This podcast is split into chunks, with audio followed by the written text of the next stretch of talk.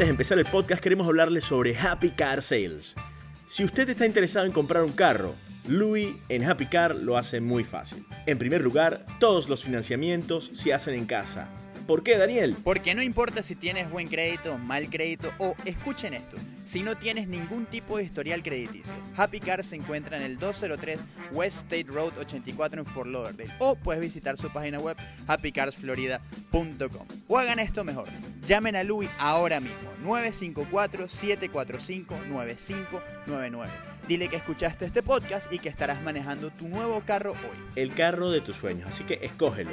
No importa el tipo de historial crediticio que tengas, Louis te asegura que estarás manejando el carro de tus sueños en este instante. Si Louis no tiene el vehículo que quieres, él te lo consigue sin ningún tipo de cargo adicional. Louis es el vendedor de carros más feliz en Florida y quiere asegurarse de que tengas la mejor experiencia sin importar cuál sea tu crédito. Llama ya 954-745-9599.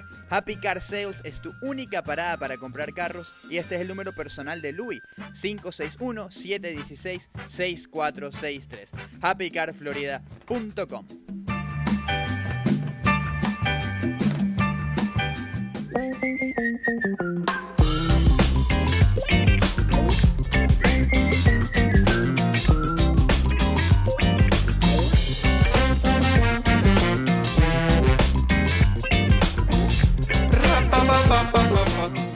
Arrancamos otro podcast de Swings and Mishes cuando hoy es 28 de junio, viernes, donde los Marlins empiezan una serie contra los Phillies después de haber terminado una contra los Nacionales de Washington. Se vieron cosas interesantes en la serie.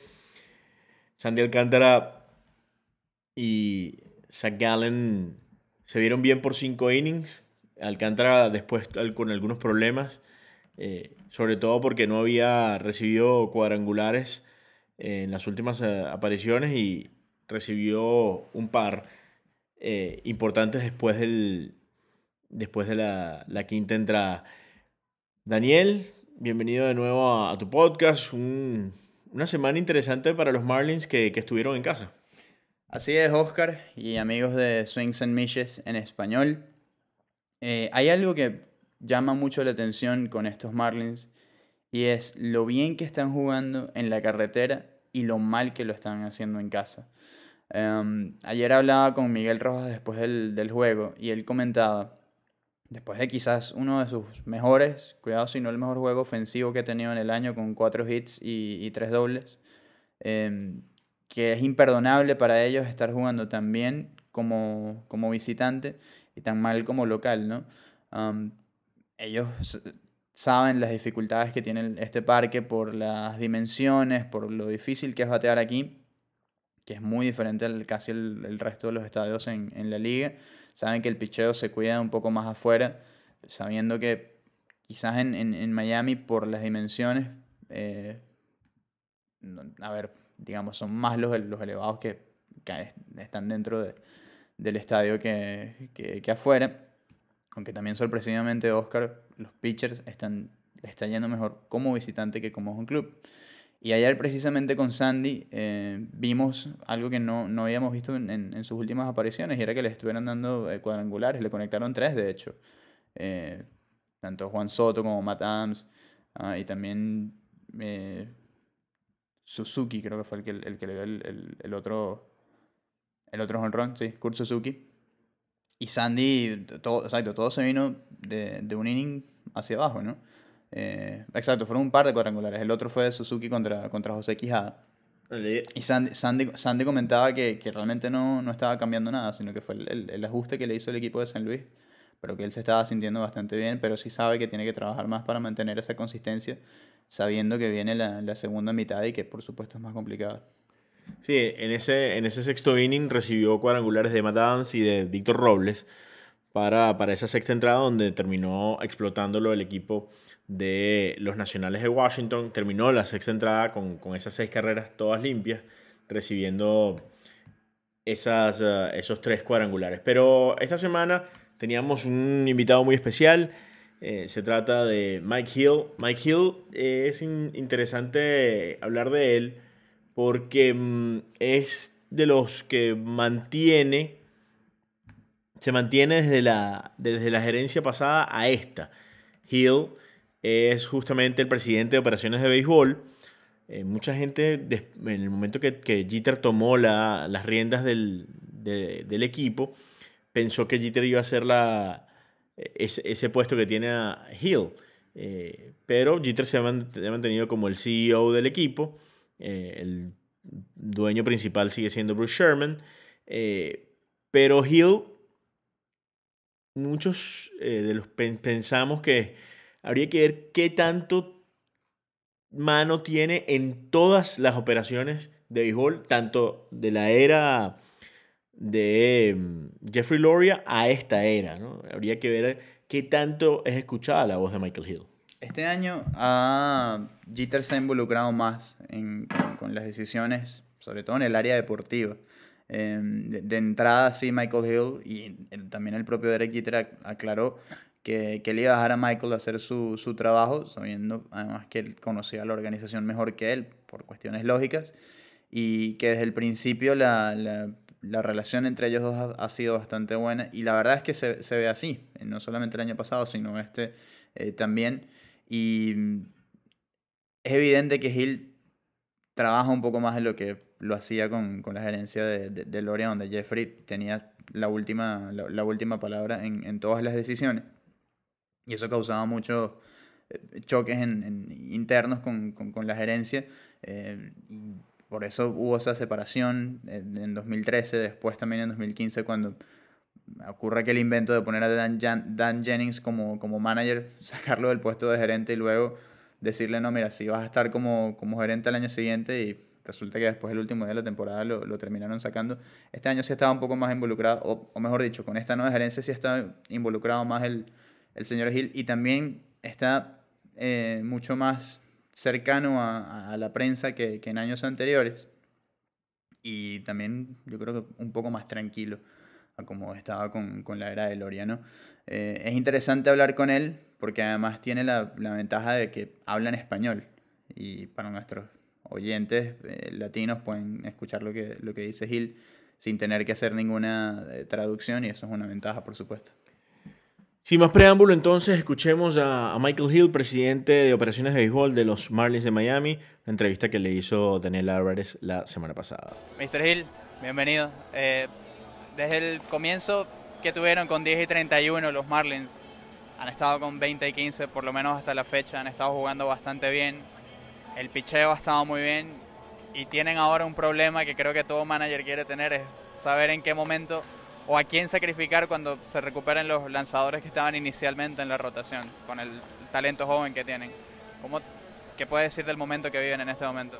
Nunca es una problema, un problema con uh, demasiado picheo, uh, pero uh, es, es, un problema que nosotros eh, estamos contentos a tener, porque muchas veces no, no tenemos suficiente um, picheo para, para la temporada. Um, pero vamos a hacer lo que pensamos es mejor para el equipo y para obviamente y en el futuro. Así cuando Caleb Smith um, está listo para regresar, um, vamos a decidir uh, la decisión que es lo mejor para, para los Marlins. Siempre usted habla de que no hay suficiente picheo y la, ha quedado demostrado de que, bueno, con las lesiones de Caleb, Ureña, Pablo, sobre la importancia de tener esa profundidad. Ahora con, con Galen, Yamamoto y Eliezer también, que ya había lanzado en grandes ligas. Pero, ¿qué tanto ¿Qué tan difícil es saber que quizás con muchachos como Galen o Yamamoto se adelanta un poco el, proceso con ellos? Porque quizás no era el, plan tenerlos a esta altura en grandes ligas. Uh, tenemos uh, control de todos. Um, no vamos a perder ningún lanzador del equipo. si la decisión es quedar aquí y tirar en el bullpen o, bajar a, a AAA, todavía estamos en la organización, así no vamos a perder ningún um, lanzador. Así uh, es muy importante a, a mantener um, uh, los niveles de talento y, si, es necesario a, a bajar o a mover al bullpen, es parte del de proceso en grandes ligas a, tener éxito en una temporada y, y ese, ese tiempo um, es un ejemplo perfecto um, cuando necesitamos um, muchos niveles uh, de, talento, porque hay, siempre hay lesiones en, en, grandes ligas y es muy importante a, tener opciones para mantener, mantener tener éxito. Otra cosa es que en, en las menores de las menores vinieron lanzadores como Galen, Yamamoto, pero está Sixto, Cabrera que ha estado muy bien, Holloway, Guzmán. Lo emocionante de esto es que todavía falta por ver ese talento aquí en grandes ligas y que ya realmente nos falta tanto para, para ver esas figuras aquí. Es muy importante en la organización, tenemos olas de talento y los lanzadores Holloway y Rogers y Brax Garrett y Cabrera, ellos están niveles más bajos de Liga Menores y ellos vamos a darnos suficiente tiempo para desarrollar y continuar a mejorar, a subir a grandes ligas. Y es parte de, crecer una organización fuerte que, puede tener éxito cada año, tener éxito y, eso es parte de, tener una organización uh, con, con, mucho talento. ¿Qué ha podido ver del, del, proceso de Sixto Sánchez? Saber que el año pasado no lanzó tanto por las molestias en el brazo, ahora este año ha estado bien, recientemente fue promovido a, a, a Eh, ¿Qué ha podido ver de, del, del, proceso de Sixto? Sabiendo que además él dijo hace poco que creía que este año podía estar aquí. Ah, ah, el, el, salud de, de, Sixto es lo más importante. Um, en el, año pasado um, tiene uh, muchas lesiones, así el salud es muy importante para el, éxito de él. Y ese año um, él tiene su salud y está tirando cada cinco días y eso es lo, lo más importante para los Marlins en 2019. Ahora queda otro proceso también, Mike, y es todavía la firma de Bleday, Meisner, uh, King, eh, Infante, que todavía está en el College World Series, ya espera finalizar eso. Pero ¿cómo ha sido ese proceso con esta clase del draft, que ha sido una de las mejores que han tenido los Marlins en los últimos años? Estamos seguros que vamos a firmar a todos los peloteros que todavía están jugando en el, College World Series y, um, uh, estamos esperando a terminar el torneo. Um, y después de, terminar el torneo vamos a firmar y poner en, en el sistema y son peloteros que pensamos va a ayudarnos a, tener éxito en el futuro. Por último, viene un, ya se acerca la fecha de, los cambios, el trade deadline. Para ti como gerente, ¿cómo son estos días sabiendo que hay gente que a lo mejor te llama y pregunta por la disponibilidad de algunos y lo que están buscando ellos? ¿Cómo son estos días de cara al, último día de julio? Eh, en ese tiempo todo el mundo está buscando el picheo y uh, todo el mundo sabe que los Marlins tienen mucho picheo. Um, pero um, vamos a ver, siempre estamos buscando um, uh, oportunidades de mejorar el equipo en grandes ligas y la, organización entero. Y, nadie, uh, nadie cambia con eso. Siempre vamos a, a, a mirar a, cosas que pensamos va a ayudarnos a tener éxito um, ahora y, en el futuro. Después de escuchar a Mike Hill, una buena conversa con Daniel, hasta haciendo el esfuerzo de hablar más español y creo que además es una directriz que ha tomado eh, Derek Jeter, ya lo, ha, lo, han dicho, lo han reseñado varios, varios medios. Todos en la organización deben aprender español. Mike Hill eh, por lo menos lo habla relativamente fluido. Es así, Oscar. Todos, tanto los ejecutivos, peloteros, coaches, americanos están aprendiendo español y viceversa. Por supuesto, hay un programa de eh, inglés para los, para los latinos. Eh, todo esto lo dirige Emily Glass, que se encuentra en, en Júpiter. También viaja a la República Dominicana, eh, porque también lo trabajan con los prospectos que están en la academia. Eh, que por cierto viene una, una, la construcción de una nueva academia eh, en un par de años que dicen, o tienen como metas que sea la mejor academia de todo el béisbol. Eh, pero sí es un gran esfuerzo que están haciendo los Marlins, algo muy importante para ellos, porque no es solamente el inglés lo que le enseñan a los latinos, sino también modales, historia, cultura, todo. Porque, como nos decía Gary el año pasado explicando esto, lamentándolo mucho, no todos van a ser grandes ligas. Entonces van a, van a necesitar algo más que, que saber jugar pelota em, para que puedan eh, vivir, o sea, tener una, una buena vida eh, después del, del béisbol. Y, y, ese es el plan de los Marlins y me parece que, que es muy positivo esto que, que, que están haciendo con ellos. Y esto va de la mano con una nueva política que creo que es muy importante y que no se manejaba de la mejor manera en la otra administración, que es la política internacional. Y eso nos lleva a, que ya el martes es 2 de julio, fecha donde son las firmas internacionales y los Marlins eh, probablemente por primer año estén haciendo un fuerte eh, trabajo en cuanto a lo que será sus firmas internacionales. Han sido par de jugadores los que han estado eh, pendientes de los Marlins. Uno es el venezolano José Salas eh, de Caracas, un campo corto, y el otro, otro campo corto también, pero dominicano, Junior Sánchez. Así es. El año pasado, Oscar, ellos ya, ya enviaron el, el mensaje con la firma de, de, los hermanos Mesa, por supuesto, de Víctor y Víctor Junior y Víctor Víctor. Eh, porque era una, un equipo que desde hace muchísimos años no invertía en el talento internacional, ya sea de Venezuela, eh, la República Dominicana. Eh, había muchos equipos que habían sacado peloteros de, de, Cuba, como los Medias Blancas con José Abreu, los Mets con, eh, con Giovanni Céspedes. Los Marlins nunca, nunca sacaron a un cubano de, de, de la isla y era algo que, que les estaba faltando a ellos. Eh, no solamente por porque es bueno para, para, tus granjas, sino también el, el, impacto que puede tener un pelotero latino en, en, en Miami.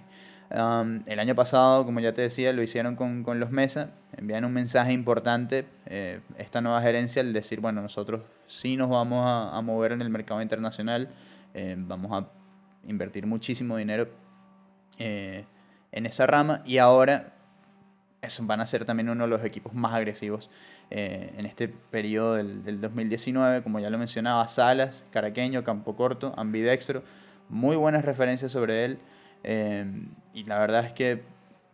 Sí, dicen, ahora, que puede ser, dicen que puede ser 30-30, que es más o menos eso es lo que, eso es lo que se describe. Ojo, eh, proyectar a un muchachito de 16 años es muy complicado. Por eso se firman tantos y llegan pocos. Eh, porque el desarrollo es complicado. O sea, eh, saber qué va a pasar con un, con un, jugador desde los 16 años a 20, 21, que es cuando llega esa etapa de madurez y pueda llegar a, a grandes ligas, 22, 23, es complicado. Muchas veces los scouts dicen, bueno, pero él tenía las herramientas, pero desarrollo no lo pudo, no lo supo desarrollar.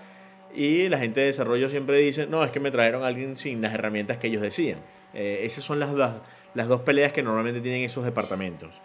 Eh, pero también ocurre que no es solamente cómo se desarrollan en el terreno, sino que muchos de ellos salen bueno, de, de Venezuela, de Dominicana, no tienen el idioma, no, no se adaptan a, a, la, a, la, cultura y eso también les cuesta, ¿no? Estar ese tiempo fuera de, de, de casa, adaptarse a, a un nuevo eh, país con distintas leyes, distintas reglas, distinto idioma. Eh, es algo que termina complicándolo eh, a veces y eso también cuesta a la hora de, de, de, desarrollarse.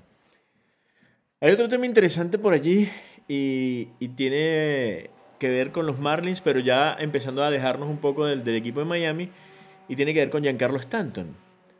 Otra lesión a Giancarlo Stanton. Eh, los Marlins parecieran eh, hoy decir, oye, de la que me salvé. Ojo, cuando ha estado sano, Stanton ha sido el pelotero que, esperaban los, Yankees. El problema es ese, que ha tenido, sobre todo este año, muchos problemas de lesión y era básicamente lo que, que lo, lo, que había venido pasando también en, en Miami. Sin duda, eh, que no había ocurrido en la última temporada y eso era a lo que más le ha dado crédito a Giancarlo eh, a su campaña de MVP es haberse mantenido sano durante todo el año porque siempre le había ocurrido algo eh, desde su debut en, en, grandes ligas. Siempre tuvo algún problema que, que, que lo alejara de, del terreno por, por, varios juegos. Y ahora sí, um, digamos, los Yankees están sufriendo eso. El año pasado eh, no, no, lo, no lo sufrieron, este sí Em, empezó con tres juegos, vuelve, juega tres juegos más y se vuelve a, lesionar. La frustración que tiene que tener, eh, o que debe tener Giancarlo, es muy grande porque sabes que es un equipo que confía en ti, que te están pagando una gran cantidad de, dinero, que te traen luego de ser el, el, MVP y que realmente él no ha podido rendir como se esperaba. Aun cuando puso buenos números en, en, en Nueva York el año pasado, eh, su postemporada no fue buena. Eh, muchas veces falló a la, cuando, digamos, a la, la, hora buena, como, como, lo, como se dice. Y eso es algo que, que, por supuesto debe tenerlo frustrado. Y uno ve aquí a Oscar, de la que se salvaron los Marlins, digamos, eh, en cuanto al, al, dinero, y es por lo que le van a tener que pagar. Giancarlo podría eh, ejercer su opción del opt-out después de 2020, algo que no va a pasar. No creo que, que vaya a pasar porque no, es muy difícil pensar que va a conseguir un mejor contrato al, al, al de, del que ya tiene. Eh, y por lo menos este año los Yankees están pagando 26 millones. En 2020 van a pagar 26 millones también. Después de 2020, de 2021 hasta 2027, porque no hay una opción del, del club para, para 2028, los, los Marlins tendrían que pagar nada más 30 millones solamente si Stanton no ejerce esa opción. Si él la ejerce, los Marlins no tienen que pagar esos 30 millones. Así que, en teoría, de los 295 millones que se le quedaban a, a, Stanton después de que salió de los Marlins, Miami nada más estaría pagando 30 y eso es una, una ganga para ellos prácticamente. Sí, eso era básicamente lo, lo importante de, de, de, salir de Stanton, de ese, de ese movimiento de sacarlo del, del equipo era darte un poquito de respiro en cuanto a, a las finanzas y si lo que recibieras, eh, si lo que recibiste terminó siendo mm, eh, importante en el equipo, pues bien, o sea, era un plus. Pero lo más importante era quitarte ese peso de dinero que era muy fuerte y muy difícil de recuperar, sobre todo eh, para una franquicia como los Marlins. Todavía eh, lo que puede hacer José Devers y Jorge Guzmán está por verse.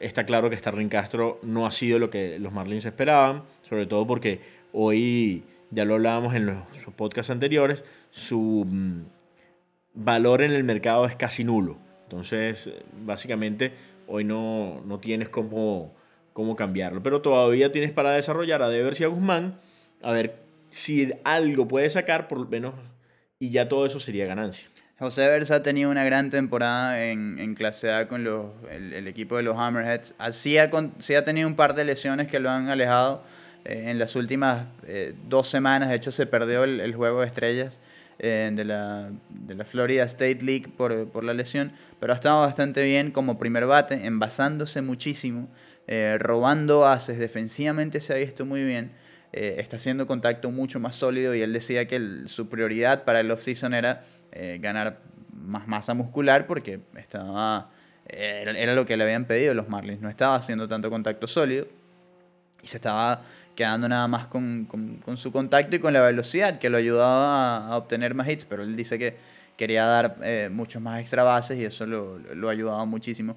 Jorge Guzmán, ah, el año pasado lo vimos con, también en clase A, en la clase A avanzada con, con Júpiter. Este año está con el equipo de, de Jacksonville. En, uh, y lo ha estado haciendo como abridor. No le ha ido tan bien como abridor a, a Guzmán. Sin embargo, los Marlins, yo creo, Oscar, que pueden ver a Guzmán en un futuro como un relevista. Y hablando Mike Hill, con Mike Hill, no en esta entrevista, pero sí en otras conversaciones. Él decía, lo que nos gusta de nuestro picheo en ligas menores es que si bien vamos a tener nada más cinco puestos en una rotación, eh, contando con lo que tienen ahora, con Alcántara, con López, con Galen, con Yamamoto, y con el que sea que venga de quinto, ya sea Neidert, eh, ya sea Jordan Holloway, tienen a Guzmán, tienen a Edward Cabrera, tienen a Sixto Sánchez, Y muchos de ellos no van a estar abriendo, sino que pueden perfilarse también como, como relevistas. Y el bullpen no ha estado bien este año y no parece estar mejor para el año, para el año que viene. Entonces, eh, Mike Hill destacaba que lo que más le gusta de esos abridores o que de esos lanzadores es que pueden perfilarse a ser relevistas eh, en el futuro con, con, el equipo y así le das un espacio a todos. Sí, eso es lo, lo importante de tener una, una profundidad en picheo, eh, ver, ver además, de pitchers nunca sobran, eso está más que claro y eso hay que, hay que tenerlos eh, no solamente para, para, poder ayudarte en el equipo grande, sino también se convierten en buenas um, opciones para cambio. Hablando de los Yankees, em, viajaron a Londres. Estarán en Londres este fin de semana. Parte de ese intento de Major League Baseball de expandir un poco su mercado. Eh, será la primera de varias series. Ya el año que viene serán los Cachorros de Chicago contra los Cardenales de San Luis, quienes estarán eh, también en Londres. Eh, movimiento interesante, ¿no? sobre todo porque mm, siempre hemos hablado de que el juego no es totalmente global y, empezar en, eh, a abrir un poco el campo, no solamente Japón, no solamente el Caribe, sino ver qué pueden tocar en, las demás, eh, en, las demás, en los demás eh, continentes y esto ayudado con el Clásico Mundial puede, puede ser interesante para el juego. Uno ve, Oscar, en este momento, por lo menos en la NBA, y ves que el MVP es de Grecia, el novato del año es Eslovenia, el progreso del año es de Camerún, eh, y hay una cantidad de jugadores que causan un gran impacto en esos equipos, siendo de África, de Europa, eh, de Asia, ya lo habíamos visto en, el pasado. Y, por supuesto hace, eso hace mucho más global a, la NBA y creo que Grandes Ligas está apuntando a eso también. Y va a ser importante lo que puedan sacar de Europa, de África. Hemos visto un par de, peloteros de, de, Sudáfrica también, em, de Lituania con, con Dobias Neverauskas, que, que, ha lanzado con Pittsburgh, pero no es suficiente y no es que han causado un gran impacto en, en, la gran carpa, ¿no? Entonces uno espera que esta, este tipo de series en, en Londres, eh, quién sabe si después a lo mejor otro país de, Europa o alguna serie en, en Sudáfrica, ¿por qué no? Eh, pueda motivar más a la, a la gente a, seguir este deporte y por supuesto a practicarlo también y que se siga expandiendo, eh, porque ya tú lo dijiste, ya sabemos lo que se puede hacer en, en Japón, las veces que se hacen la serie en Tokio, las series en Tokio, eh, siempre están llenos los estadios, eh, o cuando se juega en Puerto Rico o en México, que ya van tres series esta, en, esta temporada, dos de temporada regular y, una de, de, sprint, de sprint training, entonces uno ve, uno ve eso y ya, ya sabe lo que se puede hacer aquí, pero eh, también hay que expandir un poco más el, deporte, sobre todo viendo lo que ya te comentaba, lo, que vimos por, por lo menos este año en, la NBA.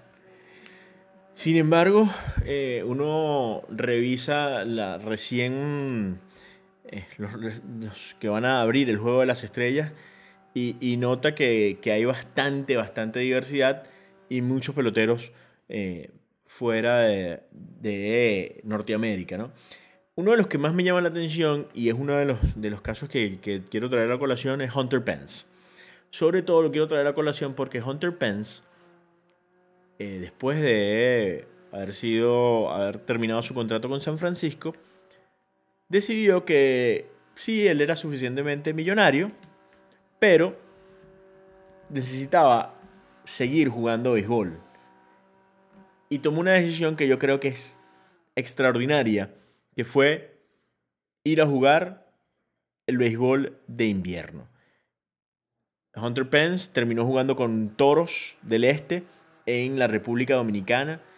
Se gozó la, la liga, se la gozó pero totalmente. Y jugó con Toros del Este por una razón muy sencilla.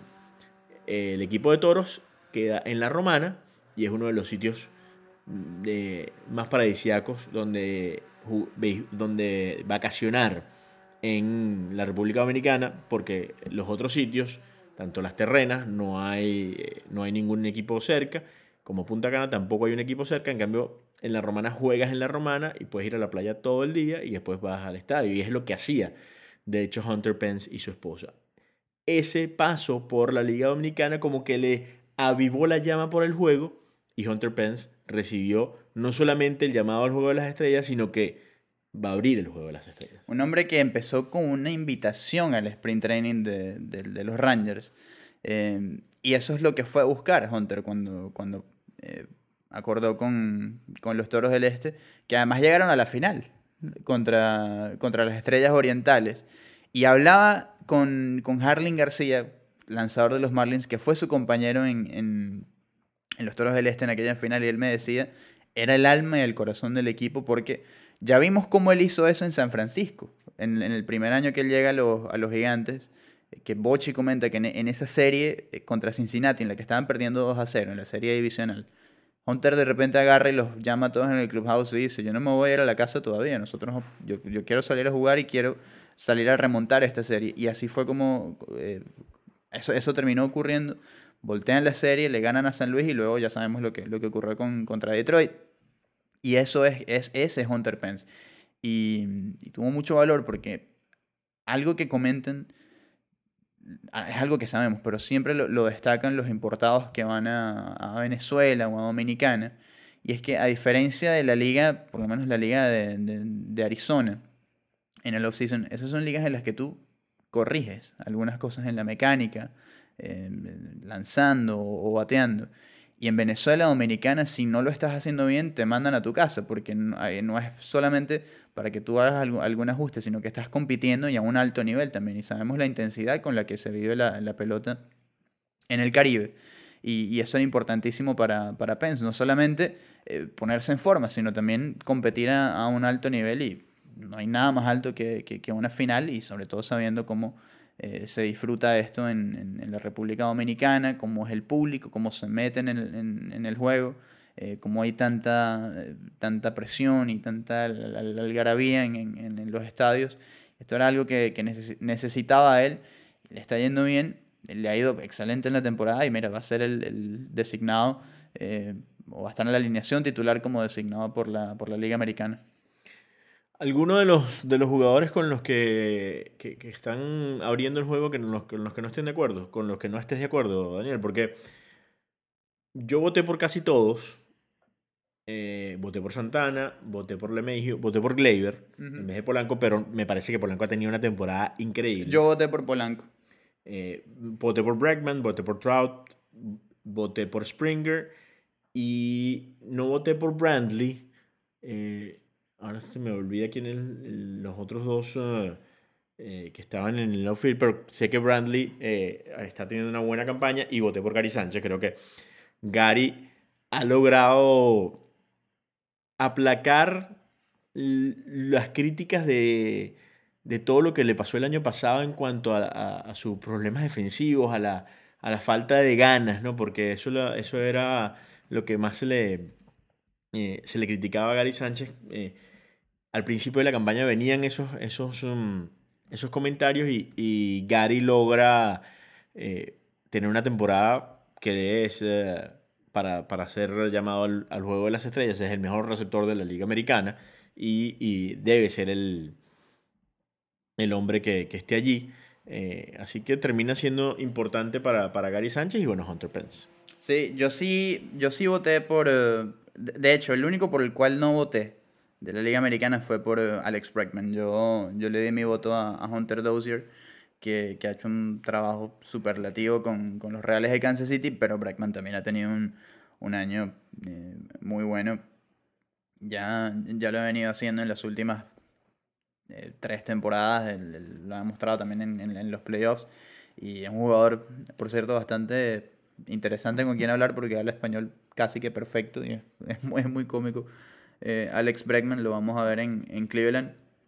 Vamos a estar ahí. Eh, por lo menos voy a, voy a estar en, en Espero que traigas bastantes entrevistas para, no solamente para el extra sino para No, por, por supuesto que sí, con quien sea, bueno, no, no solamente con, con los, los jugadores de allá, sino por supuesto, eh, vamos a hacer un poco de énfasis en, quién, en el All-Star de, de, los Marlins. Aún no sabemos quién, quién va a ser. Eh, pero, pero por supuesto que, que, vamos a traer muchísimo material. En la nacional, yo creo que no, no debería, no debería haber ninguna duda o ninguna controversia en ninguna de las posiciones.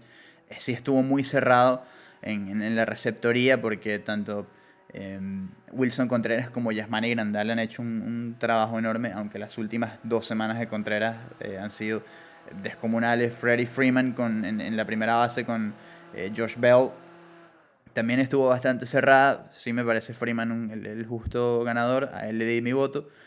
Ketel Marte ha pasado por debajo de la mesa eh, prácticamente en, en, este año, pero ha hecho un trabajo espectacular en, con, eh, con los Diamondbacks de, de Arizona. Baez con, como shortstop, creo que no hay, no hay discusión. Bueno, mucha gente, mucha gente, piensa que, que, Trevor Story debió haber sí. llevado el, el, Yo voté fue por Mookie Betts en vez de Michael Brantley. Ah, ok.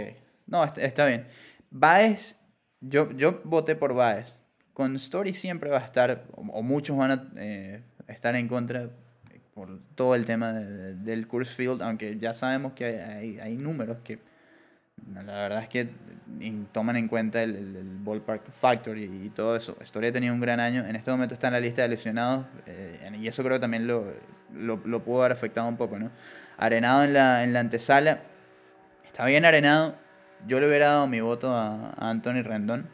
Me parece que ha tenido un, gran año también con, con Washington. Y en los jardines, Yelich, Bellinger y Ronald Acuña Jr., eh, tan joven y estando como, como titular. Ha sido impresionante lo, lo del chamo de, de, la sabana. Blackmon quizás es el otro que, que podía estar entre los tres eh, jardineros eh, titulares de la, de la, Liga Nacional, pero me parece que está bien con, con, ellos. Yo voté por Josh Bell en vez de Freddie Freeman. Ah, yo sí voté por Freddie. Eh, era el que más me, me, gustaba de los, de los que estaban, de los que estaban allí eh, como finalistas. Eh, creo que vamos a ver un, un, buen juego de estrellas. Me gustaría ver qué, qué va a suceder con el con el Home Run Derby. Ya se, dice, ya se ha dicho extraoficialmente que, que Carlos Santana va a estar eh, participando. Entonces es interesante mm, ver qué termina, quiénes son los que, los que van a estar allí. Después de esa exhibición que vimos en Miami entre Aaron Judge, Gary Sánchez, la expectativa con Giancarlo Stanton. Eh, también estuvo. Eh, Cody Bellinger, Blackmon también, Mustaka. No, Miguel, ese... Miguel Sanó fue, terminó la final con, con, con... Justin Board sacó una buena cantidad de, de, pelotas ese día. Board fue muy divertido, no solamente porque arrancó con 22 honrones en la, en la primera ronda, que es un gran número, y complicó a, a, a le ganó faltando pocos segundos. Esa, esa ronda casi va a, a desempate. Eh, y bueno, Board pidió tiempo y fue cuando Stanton salió y le dio la dona por todas la broma, las, las bromas que, que había con, con JB por eso. Eh, pero fue un gran espectáculo. El año pasado en Washington con Harper, eh, la expectativa con el derby estaba muy baja por los nombres de los participantes. Pero el, el show que puso Harper eh, en la final también, viniendo de atrás y, y, ganando frente a su público fue grandísimo. Y el, el, el ambiente que, que, había ahí en el National Park era tremendo. Pero creo algo, que, creo que, que, es eso. Entretuvo a la gente. Uh -huh. Creo que eh, no es un espectáculo que en televisión se está disfrutando tanto como en vivo. Correcto. En, y la verdad es que tú, a ver, se sentía como, la, como el estadio vibraba, la, la, las sillas vibraban por cómo se, la, la gente se metió con, con, con, con, Bryce. Además que estaba, parecía imposible que, que, remontara. Y había muchísima tensión también y mucha gente que estaba callada, pero por, digamos, lo, la, ansiedad, lo, los nervios, que, que, todo eso que se estaba viviendo. Y al final eso fue un, una fiesta grandísima en, Washington, por supuesto, era la, la gran figura. Este año el derby tiene el atractivo de que el ganador se lleva un millón de dólares. Eso para, eh, digamos, entusiasmar más a los, a los jugadores, para que puedan participar. Ya mencionabas, Carlos Santana va a estar eh, por, por, los indios de Cleveland, va a ser el local. Y también confirmó Vladimir Guerrero Jr. Eh, su participación en el derby de cuadrangulares. Ver al prospecto número uno del béisbol eh, en un evento como este significa muchísimo. Y, y, bueno, muchos ya lo ponen como, como favorito, aun cuando todavía faltan seis candidatos más por, por, eh, por confirmar. Es un hombre que le da le da de lleno a la bola. Así que Bueno, muchas veces entonces muy pendientes de lo que va a pasar entonces en las próximas semanas. Ya dijo Daniel que va a estar allá. Así terminamos este podcast. La semana que viene, julio 2, el martes, tendremos noticias entonces para el podcast del día viernes de Swings and Meshes. Pendientes de nuestras redes. Arroba Dani piso. No, Dani, Dani Álvarez, Álvarez piso 16. Correcto. Dani Álvarez piso 16. y arroba o prieto 9. Lo usted es más sencillo. Por supuesto, todos bajo arroba swings and mishes allí y www.swingsandmishes.com. Hay mucho, mate- mucho contenido. Luis Dávila estuvo la semana pasada en Jacksonville conversando con Sixto Sánchez. Sixto dijo, y como lo- se lo mencionaba Mike Hill, él se reía, él decía que muy probable no, a ver, ese no es el plan, pero Sixto dice que ya se siente listo para lanzar en grandes ligas a final de año. Algo que obviamente no va a pasar, pero... Me gustaría, me pero, pero está interesante eso que escribió. me gustaría ver la próxima, la próxima vez que, que, que hables o que hablemos con Mike Hill, ver si es posible ver a Sixto Sánchez en el invierno. Eso es una buena, buena pregunta para, para hacerle a, a Michael. Vamos a verlo seguramente en este, eh, este fin de semana en Marlins Park, donde tú también vas a estar asistiendo. Así que bueno, manténganse pendientes de nuestras redes sociales y nuestra página web swingsandmishes.com.